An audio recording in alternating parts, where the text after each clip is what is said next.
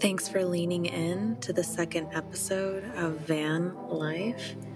Today we're going to touch base with uh, my buddy Jacob, who's currently gallivanting in California. Uh, he bounces around between Alaska, Washington State. He's been all over the place traveling in his van, and I can't wait to share his story with you. Thank you for tuning into Lunar Cats. Uh, today we're going to touch base with Jacob Blowers, who's currently gallivanting California um, in the Malibu area right now, if I'm not mistaken. Yeah, I'm Malibu, LA kind of area. Um, just kind of bouncing around for the time being. Very cool. So, for listeners actually who tuned into the first season, um, Jacob used to live with Amber, who I interviewed. And that's Amber is kind of the connection between the two of us. And we've now known each other for like almost 10 years. Mm-hmm. Um, mm-hmm. And I just have this like really vivid image of you longboarding, like barefoot. And you know, there were just a lot of porch hangs on Getting Street. a lot mm-hmm. of a lot of adventures on that porch and in that house. So super happy that oh, even after all this time, we've managed to like reconnect over an entire yeah. ocean. And- Definitely, yeah. I'm very happy to be here talking to you on your podcast. It was it was fun listening to Amber's uh, your episode interviewing Amber because I haven't I haven't talked to her in so long, but it was like kind of full circle. Um, listening to you guys talk and and now being able to do this with you. So it was pretty fun. Yeah, it was it was also great to connect with her and um you know, the internet is an amazing tool sometimes because Instagram really brought some people back into my life and uh, I just love that it also started as like being neighbors too. So that gives me like a happy feeling. Um, Definitely. But I, I want to jump into what you're currently doing. And I know you went to the Maritime Great Lakes Academy in Michigan. Yeah, Great Lakes. I feel like I just Academy. butchered that, but. no, you pretty much got it. Yeah. Um, yeah. So I gra- I graduated from there in 2019. So it's been it's been a couple years, but I was there for four years. Oh yeah, so it's an accredited program. So you come, you you do have a bachelor's degree, but the main thing um, that you're going for that makes you employable is um, a mate's license, or there's an engine side as well. But I was on the deck side, so when I graduated, I had a third mate unlimited license, which basically allows you to sail as a mate on like large, like big cargo ships, um, and then also pilotage for the Great Lakes, which you need if you're going to be doing that on the Great Lakes. So come out with those two license licenses, and um, uh, I sailed on the Great Lakes for a year. It wasn't for me, and then I fairly shortly after that, um, my current job kind of landed in my lap, like in the middle of the pandemic. So I got very lucky because I really love my job that I have now. But um, yeah, that's a brief synopsis of my schooling and um, maritime, my short maritime career so far. And did you like was van life introduced before or after you went to maritime?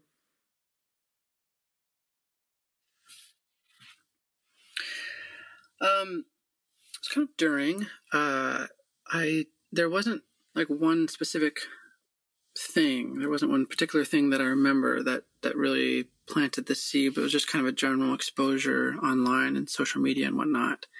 Um, and I also knew that it was a realistic option for me because of the type of work life balance or schedule you typically have on um, cargo vessels or if you're working the merchant marines. Um, it varies company to company, but usually it's like, you know, you'll work for a month or two months or three months or four months, whatever it is. And then you'll have a month or two or whatever off. So you have big chunks of time off where you're free to really do whatever you want. Um, so uh, knowing that I was getting into a field where that was like a really could easily work with traveling and living out of the van made it that much more appealing.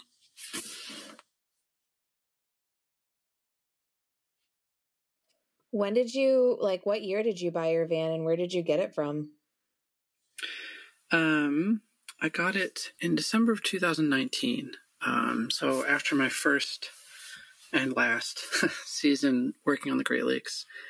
Um I was in at the time I was kind of having an extended stay with my parents and my my dad was interested and wanted to help out and so he was helping me kind of narrow down my options and figure out where you know what I should be looking for and whatnot, which was really helpful. Um, and we ended up getting it from uh, Michigan City, Indiana. Um, our radius for our search slowly got bigger. Fortunately, we didn't have to travel any further than Indiana, though. So, um, so yeah, I got that kind of mid December, I think, and then it took about six weeks to convert it. It was just a empty shell when I got it, and um, I was partly on a budget schedule and then partly on a time schedule. So I really just kind of busted it out. I was doing like 10 hour days every day, um, which was sometimes trying because it was December and January in Michigan and I was working outside. So it was pretty fucking cold. But uh, but I'm really grateful to have had the space and the tools. At you know, my dad has a bunch of tools and whatnot, and he was they were both really supportive of it. So that was a huge help. Does your van have a name? um, uh, sort of. Um, I kind of loosely have named it in my head, but I don't ever refer to the van by name. It's just kind of a fun thing in my head. Um, but the name that I had in mind is Baba Yaga, which sounds silly, but it's um, it's this character in uh, Eastern European like folklore, and she's kind of this like ogre witch lady that like lives in the woods and sometimes helps the protagonist, and then other times is like just wants to like cook you and eat you kind of thing. And um, I actually uh, came across her character in a book called um, Women Who Run with Wolves. Um, the author just takes these different stories and kind of breaks them down, and it's really interesting. But uh, I just really liked the sound of the name, and I liked the character. I don't know that it really um, speaks to the character of my van specifically, but that's what I landed on.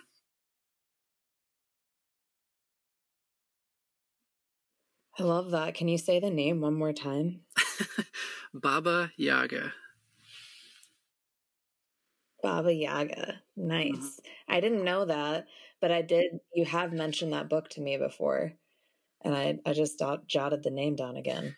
Yeah, it's great. It's written um, for women, but it's definitely applicable to anybody. And she, um, uh, yeah, she like breaks down these stories and, and talks about how they just represent different parts of our psyche and whatnot. Um, kind of in line with a lot of what Joseph Campbell does with mythology. But I really, I really liked it. It's a pretty rich book. It's good though. It's worth reading. So you got the van in 2019 and you've been consistently living in it uh, like besides, you know, like when you're visiting family or or friends, right? Or when you're obviously working when you're on the boat. Um he, sort of. Uh my my my girlfriend at the time and I once I finished it drove across the country to California and then I had to start working um, at a job that didn't last long because of the pandemic. So I left and she drove it up to Alaska. I got laid off because of the pandemic. So I was in Alaska living out of the van for a little while, got my current job, sailed for four months, and then basically after that, I shipped the van down to Seattle. And since then, so I would say, um, 20, beginning of 2020 is when I really started to do like full time. When I'm not working, I'm living and traveling in the van.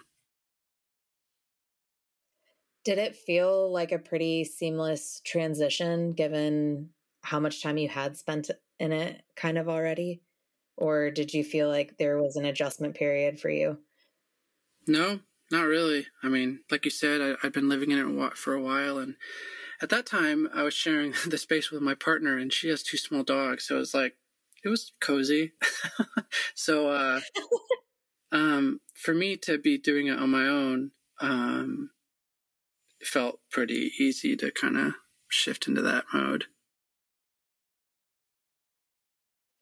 And do you envision yourself kind of turning this life like this lifestyle into a more permanent gig? I know you've mentioned, you know, like buying land and kind of living off the grid. Is this kind of like your training period for that or um I guess I don't really think about it as like a training period. It's definitely a lesson in simplicity, which I appreciate. But uh as far as permanency of doing what I'm doing now, I don't I don't really foresee it as like a a, a particularly long term um, thing. I know that I mean there's definitely there's definitely things I miss about living in one particular place and having certain conveniences, but also having a sense of community. Um, and uh, yeah, so so eventually, like you mentioned, I, I kind of have a medium term goal of of buying some land and and maybe have you know having some kind of home in that way. But also, um, I mean, for the meantime, I really love what I'm doing, and I'm not like totally burnt out on it. You know, so I, in the short term, definitely, I would like to continue doing this while I'm saving up and looking. And, um, but yeah, for now, I'm just enjoying being on the road while I'm doing it. I know you've touched on it, but where, like, where do you think you'd want to buy land at? Just out of curiosity. That is a good question, and I kind of have that in the back of my head when I'm traveling around, you know, staying and visiting these different places. Um, the place that um, kind of has stuck with me more than others is like Oregon and Washington. Um, I'm really enamored with the West in general, but much of the West is very dry and water security is something that I am particularly sensitive about when I think about long term. Um, maybe that just comes with growing up in Michigan, where it's like all the fresh water in the world everywhere. but uh, and then out west, you know, it just sticks out to me like how arid so much of it is. Um, but Oregon and, and and Washington, I guess, both of them, you know, there's definitely a lot more water resources. Um, that's not the only thing, obviously, that's the only variable. Uh, but both of those places are also very beautiful, and it's fairly easy to kind of get away from cities and busyness and all that, which uh, is kind of what I'm hoping for. So, generally, I would say those two states are probably on the higher end of the list, but um, still, still trying to keep an open mind about other potentials. And you mentioned missing the sense of uh, kind of community that maybe isn't as present when you're kind of like moving from place to place. Mm-hmm. Um, I know you recently went to a Zen center in California. Uh, and I feel like that's such a beautiful way for you to create community around you when you do kind of live this like nomadic lifestyle. If if you want to touch on the Zen Center, I would love that. Yeah, definitely. Um, so when I was living in Michigan, I'll backtrack a little bit. When I was living in Michigan, I was involved with the Zen meditation group, who had ties with a very small um, Zen monastery in Battle Creek, Michigan. Um, so I had done some shorter stays there, which was great. Like I really enjoyed it. It was really good for me and my practice and everything. So since then, I've just kind of in the back of my head, I really wanted to have a similar experience again. Um, so I reached out to uh, the name is Zen Mountain Center. Um, Yokoji Zen Mountain Center, uh, and they are outside of Idyllwild, um, California, in the San Bernardino Mountains. So I reached out to them midsummer, and we've kind of been back and forth about figuring out a time when I could come. And I ended up, I wanted to go for a month, but because uh, of work, um, realistically could only do two weeks, which was still good. Um, so yeah, I went there, and the first week was kind of their normal winter interim schedule, and the second week was uh, what's referred to as a sesshin, which is the Japanese term for like a period of more intensive uh, meditation practice. So um, the first week it was just me and a handful of residents, um, and it was really good just to get to know them and kind of get comfortable with the grounds and the routine and everything. And then the second week um, like I mentioned, was much more intense. And there was actually quite a few more people that came specifically for that week, for that session. Um, and it was interesting because all these strangers showed up, but the whole week is silent. So, you know, you're sitting and you're you're having all this um, meditation practice and the schedule and everything with all these people, and um, you know, you kind of feel an affinity uh, or bond with these people. But it's it's just kind of interesting because like you don't talk to any of them, and I don't know any of them um, until the end of the week. You know, there's an opportunity like where it's technically over and we got to chat and get to know each other a bit, which is really interesting. But um, as far as community goes, yeah, just, I, I, met some really wonderful people when I was there, and i have kept in touch with them in the weeks since. Um, so it's been really great, and I really want to go back. Uh, hopefully soon. I feel like I almost don't have a choice. Like I, I have to go back. so hopefully I can make that happen soon. But that was kind of the gist of the experience.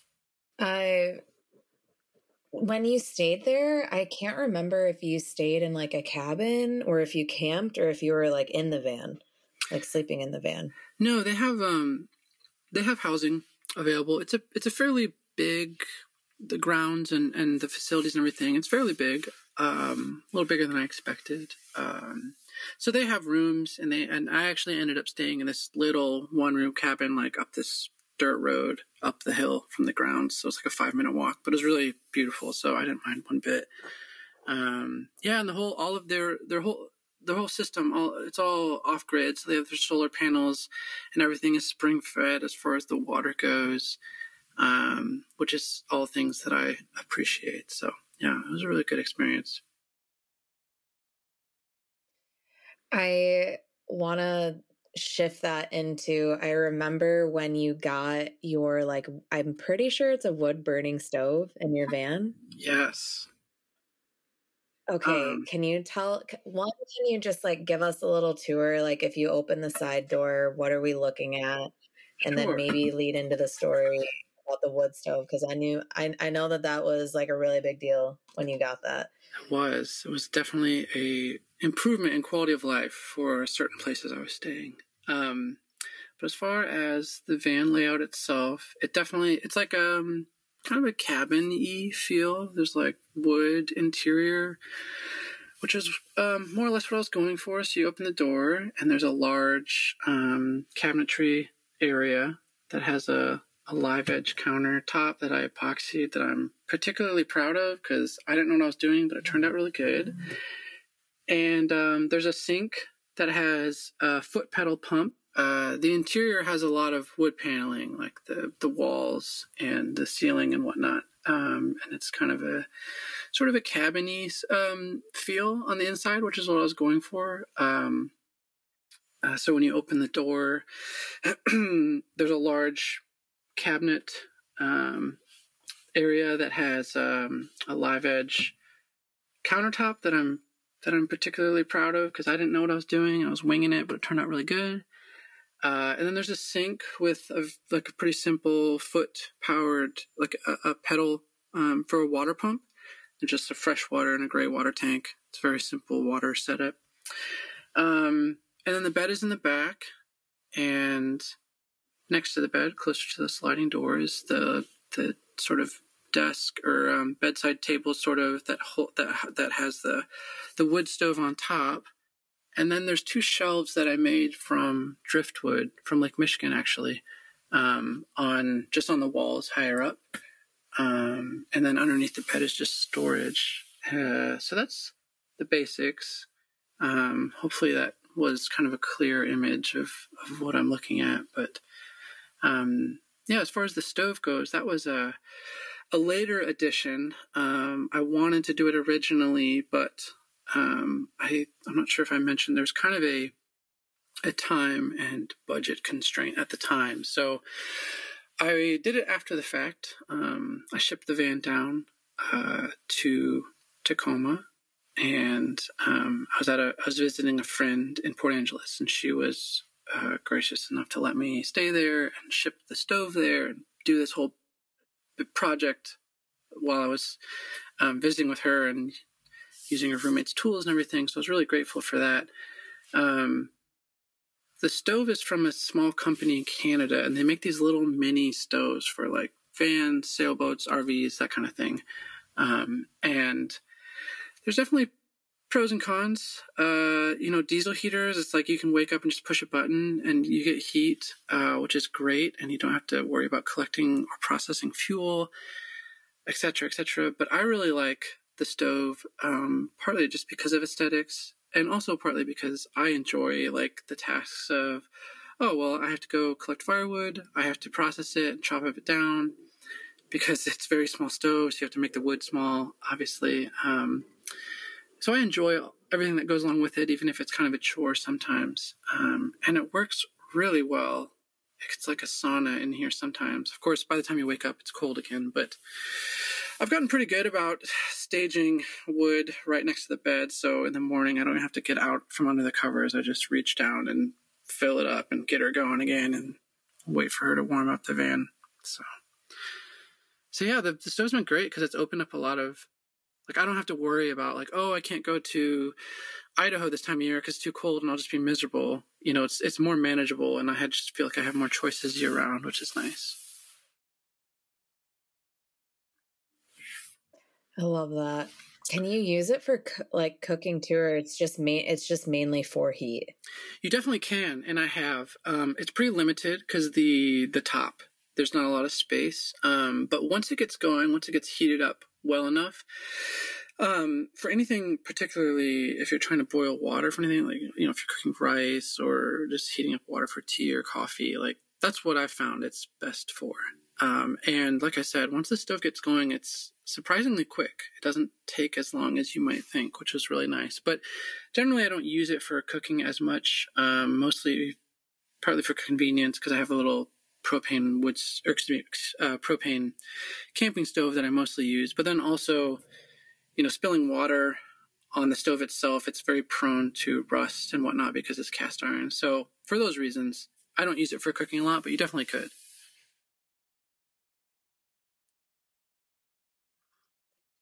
Um, do you feel like having the stove for heat like saves you money on gas? And everything instead of like having to run the car or use some type of method in that way? Sure. Yeah. I mean, I, you know, honestly, um, I've never, even before the stove, I never really had the car running while I was parked somewhere for heat. Like before the stove, I just dealt with it, I guess.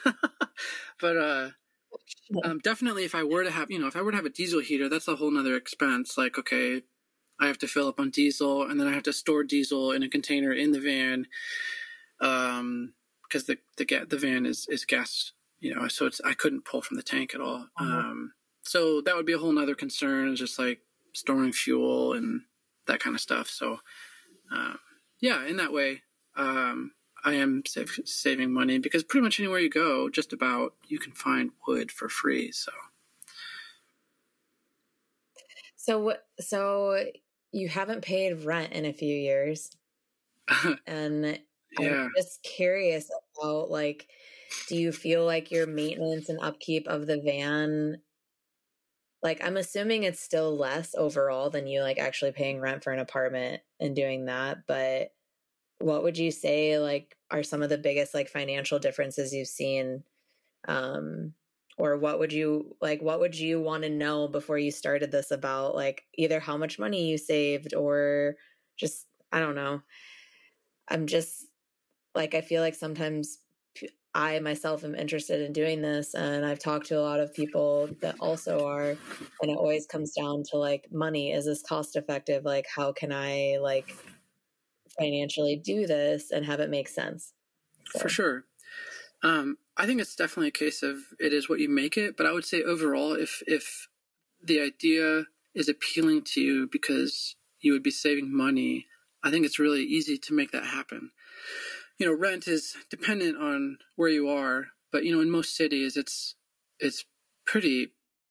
I mean, pretty outrageous sometimes, like how much it costs just for a very simple setup. So, I think in that way, just right off the bat, um, you know, I'm saving, I'm saving money because if I, you know, for most people living in a place where they're renting, they still have to own a car and have car payments to get to and from work and whatnot.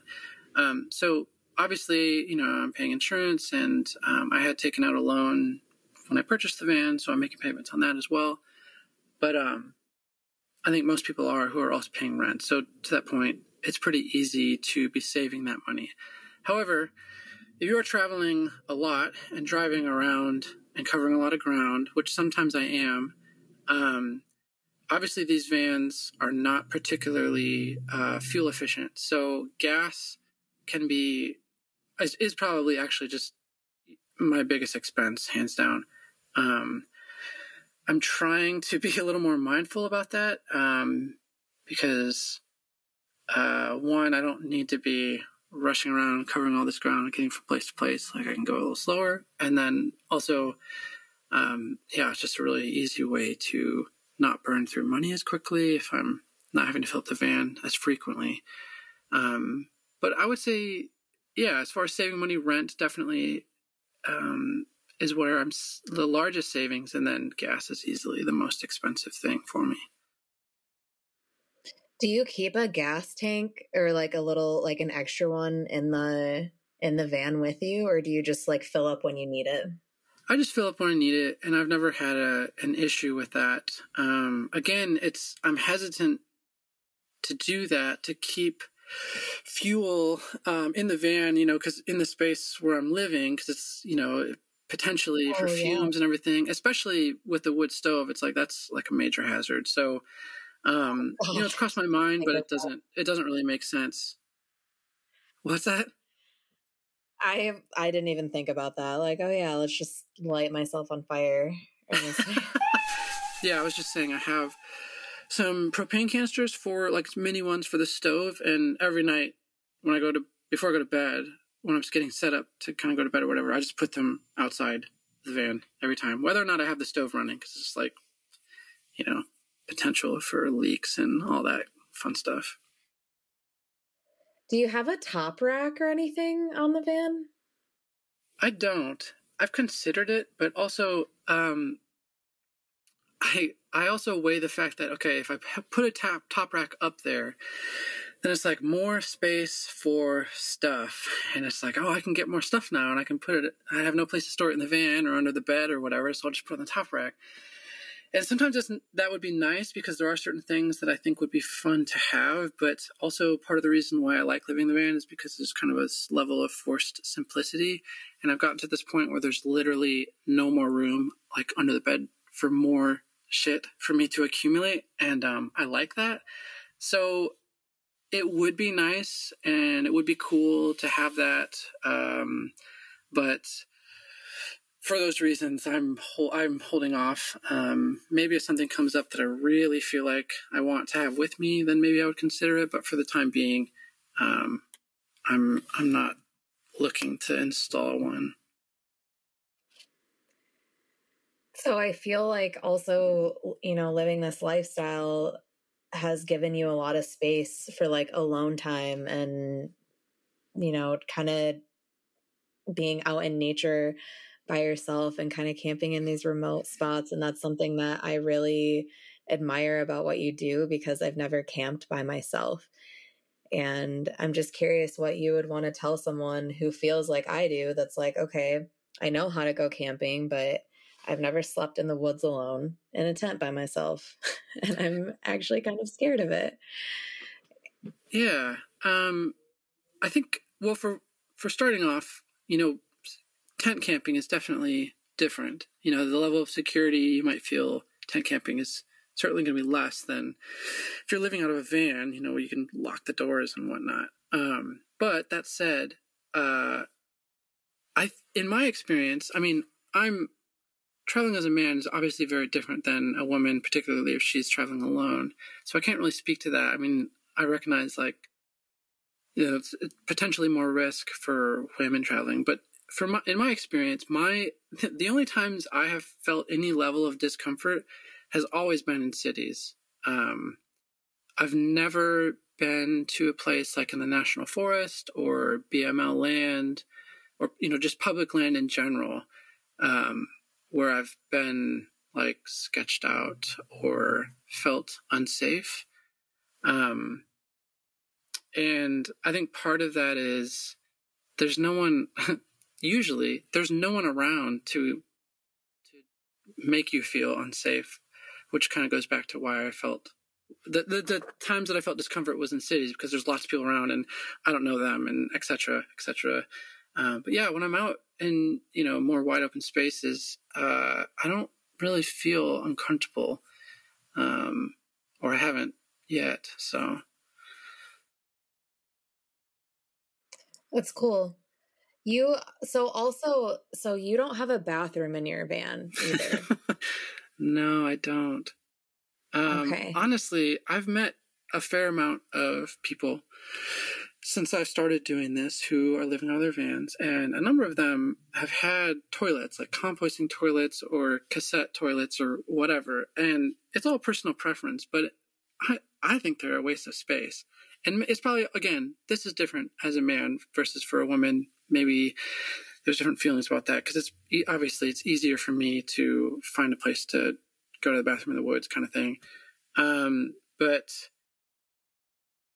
uh, for the most part yeah that's that's kind of a metric for when i'm finding a place to camp um, because yeah, I'll wake up in the middle of the night, I have to go to the bathroom, and if I can't open the door and just go to the bathroom and then go back to bed, like that's annoying. So I try to find places where that's not an issue, which is again why I don't like I don't particularly like finding places to stay in the city because that's not really an option.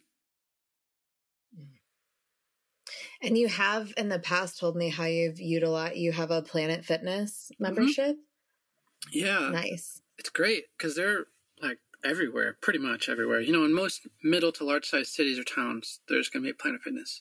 So as far as shower access goes, um, that was a big appeal. I mean, they're pretty cheap as far as gyms go, and then also I like to go to the gym anyways. So kind of two two things at once taken care of. Um, when I first started, uh, um, a little over a year ago, January of 2020, was when the pandemic was like really picking up, and there's a lot of um, excitement over it and paranoia and whatnot. So I did not have a gym membership then.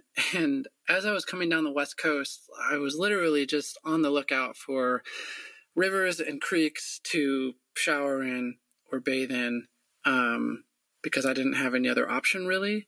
Uh, which was kind of a bittersweet thing. Like, it's definitely very cold in January, even in Washington and Oregon. So, uh, that was not always the most comfortable, but um, yeah, I, I don't I don't have a strong aversion to cold water immersion. Like I think it's like afterwards, you know, you feel really good. So generally it wasn't too bad, but it is really nice to just be able to go in and use a shower and have hot water on demand. You definitely appreciate that a little more. What's something else that you miss as you adventure in the van? Um, when I'm in a place that is uh, on the colder side, um, doing dishes with cold water is something I have grown to hate. it's like, you know, you're just your hands are cold and it's just a hassle and things are wet and it's you know it. That's something that I I mean I'm not at all considering installing a water heater by any means but it is something that makes me appreciate either being in warmer places where that's not a hassle or in the times when I'm visiting friends or family and I get to use their you know, I'm using I'm washing dishes inside in their sink or whatever. It's like, oh wow, this is so simple but so nice. On the opposite end of that, what's something you found that you can totally live without since kind of making this shift? Hmm.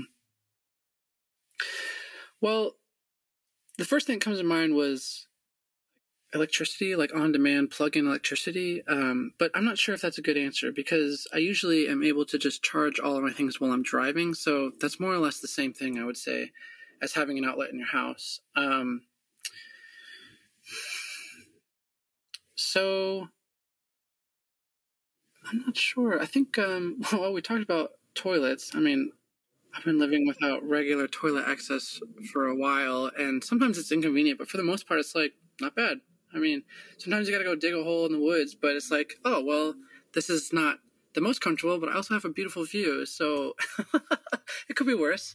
Um, yeah, maybe that, and then also, um, I do. This isn't so much like physical amenities, but I do miss um, community, and we kind of touched on that a little bit. Like I, I miss regular access to um, visiting with friends and whatnot. Uh, I mean, you talked about, you touched on like the amount of solitude I experience, um, which for the most part I really enjoy uh, or I have enjoyed. But there's definitely moments where it's like you know missing missing close friends or family and wishing I had a little bit more regular access or easy access to that.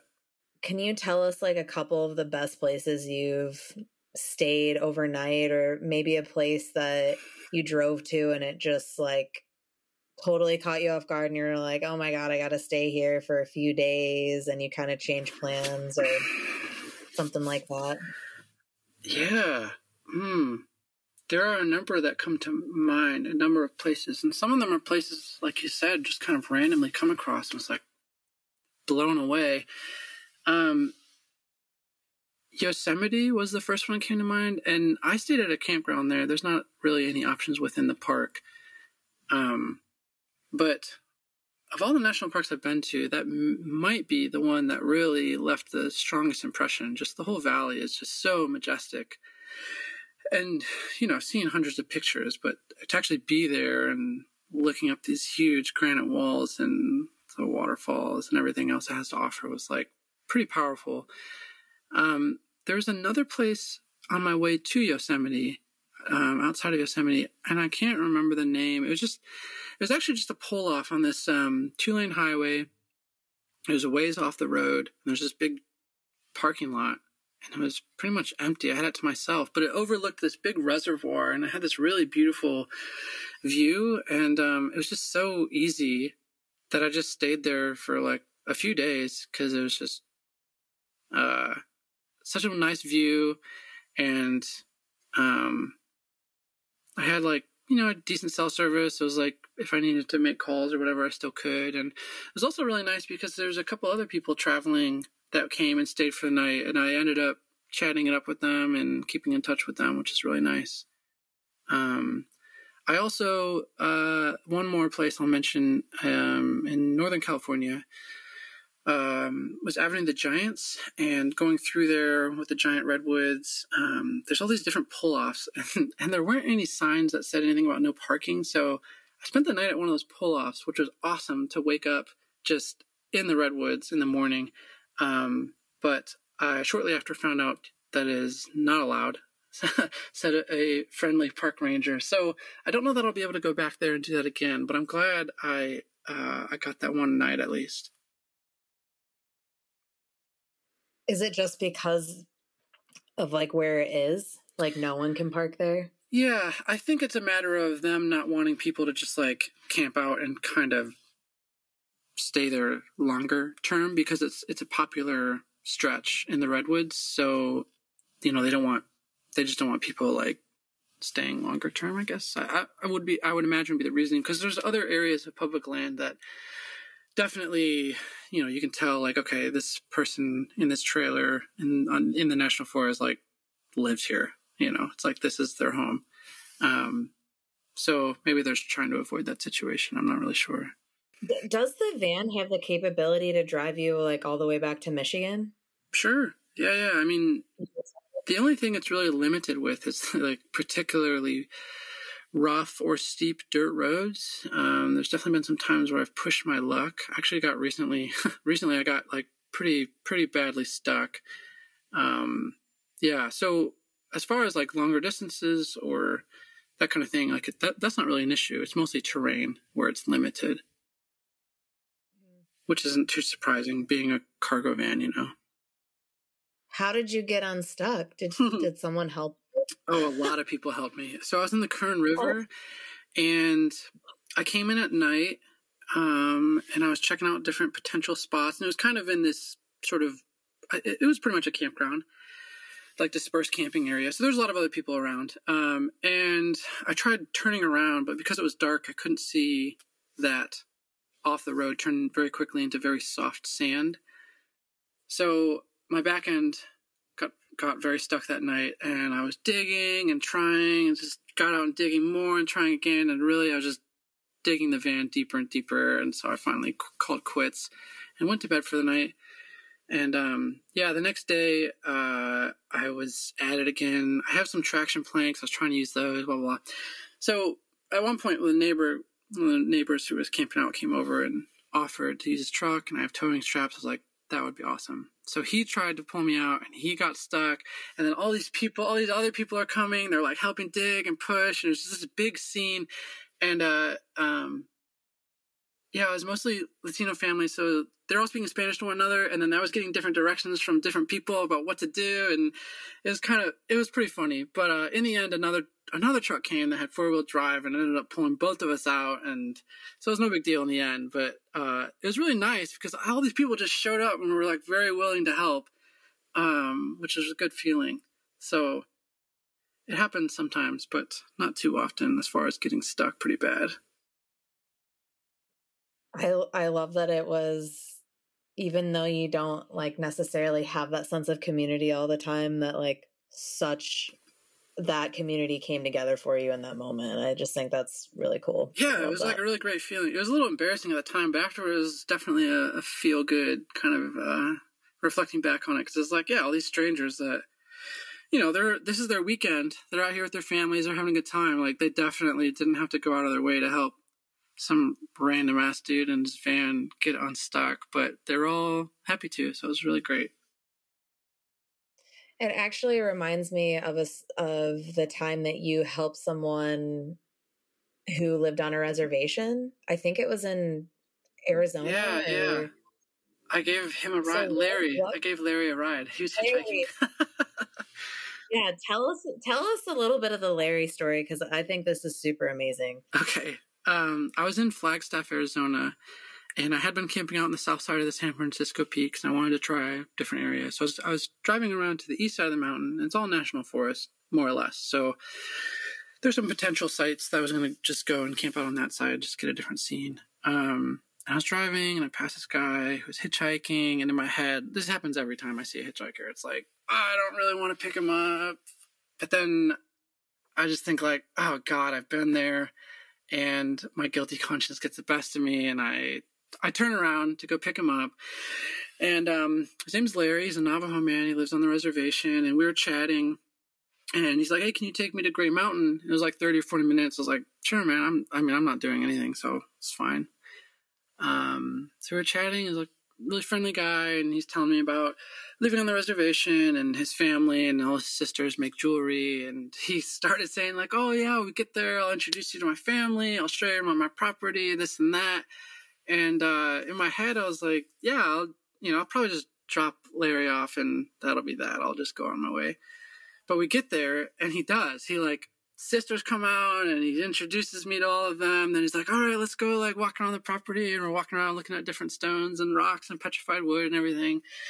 And, um, yeah, I, I ended up spending two days on the reservation with him. It was like really funny. And it was an interesting experience because, uh, you know, I was definitely out of my regular comfort zone. Um, they were, you know, it's all more or less Navajo living there, and many of them would speak the Navajo to one another, and um, they're also Larry likes to drink, uh, and that was like some. I had some ambivalence about that, but it was kind of funny because like we got to his property, and uh, he introduced me to his sisters, and then he just like started calling the shots. He's like, "All right, we're gonna go get some drinks, and then we're gonna drive you around and show you around the reservation." And I was like, "All right, I'm along for the ride. Let's do it."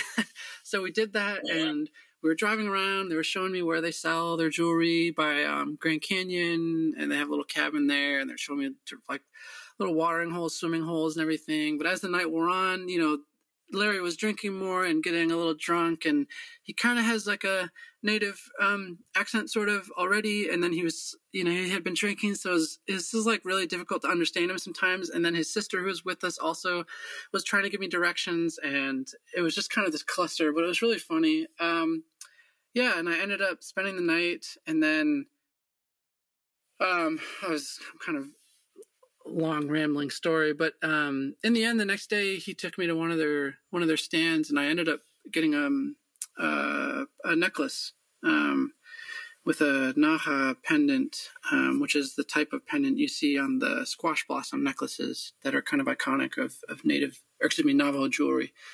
Um, but yeah, that was an interesting, unexpected experience. I love that. Yeah. I think that's so cool. I just can't imagine really anyone else that I know being willing to do that and remaining open. And although it like maybe at times during that situation wasn't the most comfortable, you like you just rode the wave and went with it and yeah definitely I, it was I, it was uh, about who you are what's that i think it says a lot about who you are oh yeah well um i think i mean i mean i guess for different people they have different levels of comfort for their own safety but where i'm at and what i'm comfortable with you know just being able to be open to like that sort of thing is like I mean, there's no other way I was going to have an experience like that where I'm spending time on the reservation and talking to the people that live there and getting shown around and stuff. So, um, yeah, I think there's this uh, good amount of being able to just go with the flow or just be open to like, oh, this situation came up very unexpectedly and just kind of rolling with it, seeing where it takes you. Yeah, actually, it I thought of you the other day because um, I was driving on the base and I was heading to the gym and I saw this little like light blue, almost like periwinkle Volkswagen that was like the perfect size. And I was like, oh my God, I got to nice. know like what kind of van this is. So I yeah. literally like whipped into this other parking lot and I was like, oh, I'll be able to see it from the car. Well, it had like a back rack on it and I couldn't see the name. And I was like, shit, like I I'm going to look like such a weirdo, but I got out of my car and ran up to the car. so I could the name and I was like, oh my God. I doubt, and I don't think any, like, no one's like living in that. You couldn't do that on the base, but mm-hmm. It's just like the perfect little size. It's a Volkswagen transporter. Perfect. Yeah. so now you can keep your eye out for one for yourself. now I'm like, now the seed is planted like the kind that I like would envision. It's like the perfect size. Yeah. Um, and that kind of leads into like just you know kind of like some final thoughts and ideas um like i had mentioned before i know a lot of people that are really curious about trying this whether it be short term or maybe take an extended vacation uh that don't really know where to start and as far as you know encouragement what would you say to someone that wants to do this and maybe accomplish it as like a a goal, what would be your encouragement for them? Um, well, everyone's coming into it from a different situation and different levels of comfort. So if someone has the idea of like, oh, I want to do the van life thing, but um, I'm only going to be comfortable if I have most of the amenities I have in my home or my apartment, then, um, and a lot of people do. But the thing is, doing something like that and and and fitting out a rig like that is going to be very expensive and take a lot of time. So if money is an issue, then, um, you know, figuring out, okay, what can I really live with or not live with, and what can I sustain comfortably, uh, is probably definitely something to reflect on. Um, but also, I mean, like, this isn't exactly the first van I've lived out of. Like, I was in Alaska for a summer uh, and I just bought this beater, like 1990 Ford Econoline van that was low roof and uh, it just had like a, a plywood interior basically. And I just like built a very simple um, bed frame and I bought like a little bedside table from a thrift store and threw it in there with a carpet. And um, that was my first experience doing that. Uh, and it was really simple and cheap and i wasn't like traveling a lot so it worked because that van would not have been able to get very far i actually tried and it it failed me um, so anyways you know that's always like an option because then one financially you know it's easier if you're going to try it out that way or something along those lines. But then also too like you get a feel for like okay this works for me this doesn't work for me uh, you know i need to have these things that this very simple or cheaper van fit out does not have currently that kind of thing. And that it, it, that's what the experience was for me. Like i learned I need something that I can stand up in or come very close to standing up in because quality of life of bending over in a low top fan is not going to work. Um, yeah, I, and then I think the only other th- thing that comes to mind as far as the question or prompt you just gave me was um, I think work is probably one of the biggest or most common um, things holding people back from doing this sort of thing. Um, although I would imagine a lot more doors are open for people in that way during the pandemic. A lot of work switching to remote work. Um, potentially, I hope for people who want to do it, you know, may- maybe that opens up some or frees up, um, you know, some avenues for like trying it out or seeing if it's for them. Um, but I don't know. For a lot of people, I would imagine that's like one of the main variables that is really difficult to change or adapt in a way where it's like, oh, this is a feasible thing that I could realistically make happen. No, no, I appreciate that. And I feel like anyone listening, at least for me, I just really admire your spirit and grace. And you've motivated me in ways that you don't even know. And I just, I really appreciate your friendship. And um, yeah, I'm so happy that you agreed to do the podcast with me. Like, it, I'm just like really excited right now. Yeah, I'm very happy to be here and talking with you about it all. I appreciate everything you just said. It was really, yeah, I was, I was very honored when you uh, asked if I wanted to. I'm very happy to be talking with you on here. Oh, actually, real quick, I just did, I, I did just think of something. Um, there is a an app called Sekr, S E K R, and for people, I mean, you were talking about spending time alone, like in remote areas and whatnot, and all that. Um, that app is like a community based app, one to provide crowdsourced potentials, camp spots, and other amenities for people living on the road. Um, but then two, there's also like community events that they post. Like people say, "Oh, we're doing we're doing a caravan to like Baja or something like that," or even within the states or whatever. They're not always that far, um, and pretty much anyone can just join. So if traveling alone is um, something that's off-putting or intimidating, um, that might be something to explore because I've never done that myself, but um, I think that would be an easy way to have a group of people that you're traveling with. Um, and yeah, generally speaking, all the people that I've met that are living out of their van, like they're they're pretty laid back and they're pretty easy to be around. So as far as like meeting up with some strangers to do a caravan that are also living out of their vans, like I would feel very comfortable doing that. I think um, for the most part, you know, it's a similar sort of type of person that that's drawn to that. So, anyways, that's that's something for you or maybe people listening if they're curious, um, uh, a resource to look into. Can you say the name one more time for that? Yeah, it's um Sekr S E K R. I'm actually pulling up my phone to make sure I'm remembering it right. S E K R. Yeah. Nice. Yeah. Nice. Cool. Mhm. I also just wrote that down. Cool. Yeah. Awesome, dude. Well, thank you so much for coming on the show. My pleasure. I, I really appreciate your time and your little tour of your van life. Bye. Bye. Thank you for tuning in to Lunar Catz podcast. Huge shout out to Jacob for taking some time out and giving us a small glimpse at his van lifestyle. Be sure to tune in to the last episode for our van life series. And as always, thanks for leaning in. For podcast updates, check out my Instagram at Lunar Catz. L U N A R C A T Z. Lunar Catz with a Z.